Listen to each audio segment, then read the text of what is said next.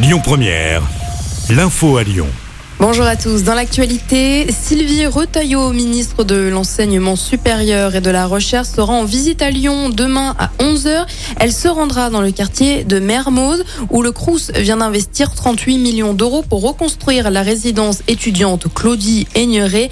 Elle y sera présente pour échanger sur la vie étudiante avec les nouveaux locataires.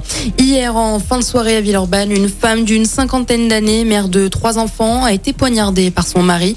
Elle est décédée à la suite de ses blessures. Les secours ont tenté de la réanimer sans succès. Son mari s'est rendu au commissariat où il a été placé en garde à vue. Le parquet de Lyon a ouvert une enquête pour homicide volontaire par conjoint.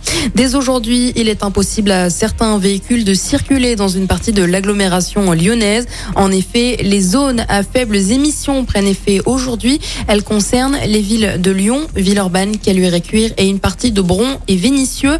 Les véhicules concernés sont les autocritères 5 et non classés, les diesels construits avant 2001 et les essences datant d'avant 1997. Un temps dit de pédagogie est mis en place en verbalisation durant 4 mois.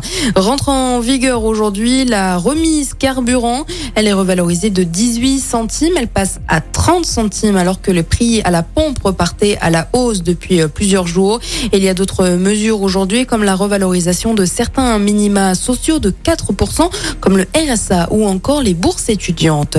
Les tickets restaurants devaient dès aujourd'hui augmenter le plafond journalier à 25 euros. Ce sera finalement pour le 1er octobre. Cela concerne l'achat de produits consommables directement ou non, comme la farine ou encore les œufs. Les tickets resto restent plafonnés donc à 19 euros par jour.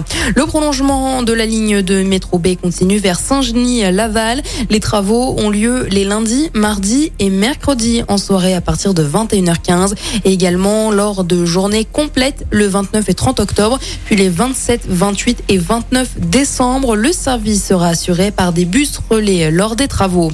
Et puis on finit avec un mot de sport les joueurs de l'OL qui se sont imposés hier à domicile face à Auxerre. Résultat, deux buts à 1 et puis une victoire également pour la lyonnaise Caroline Garcia lors du deuxième tour de l'US Open.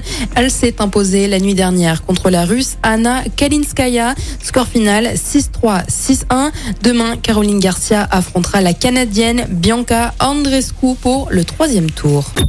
Écoutez votre radio Lyon Première en direct sur l'application Lyon Première, lyonpremière.fr et bien sûr à Lyon sur 90.2 FM et en DAB+. Lyon Première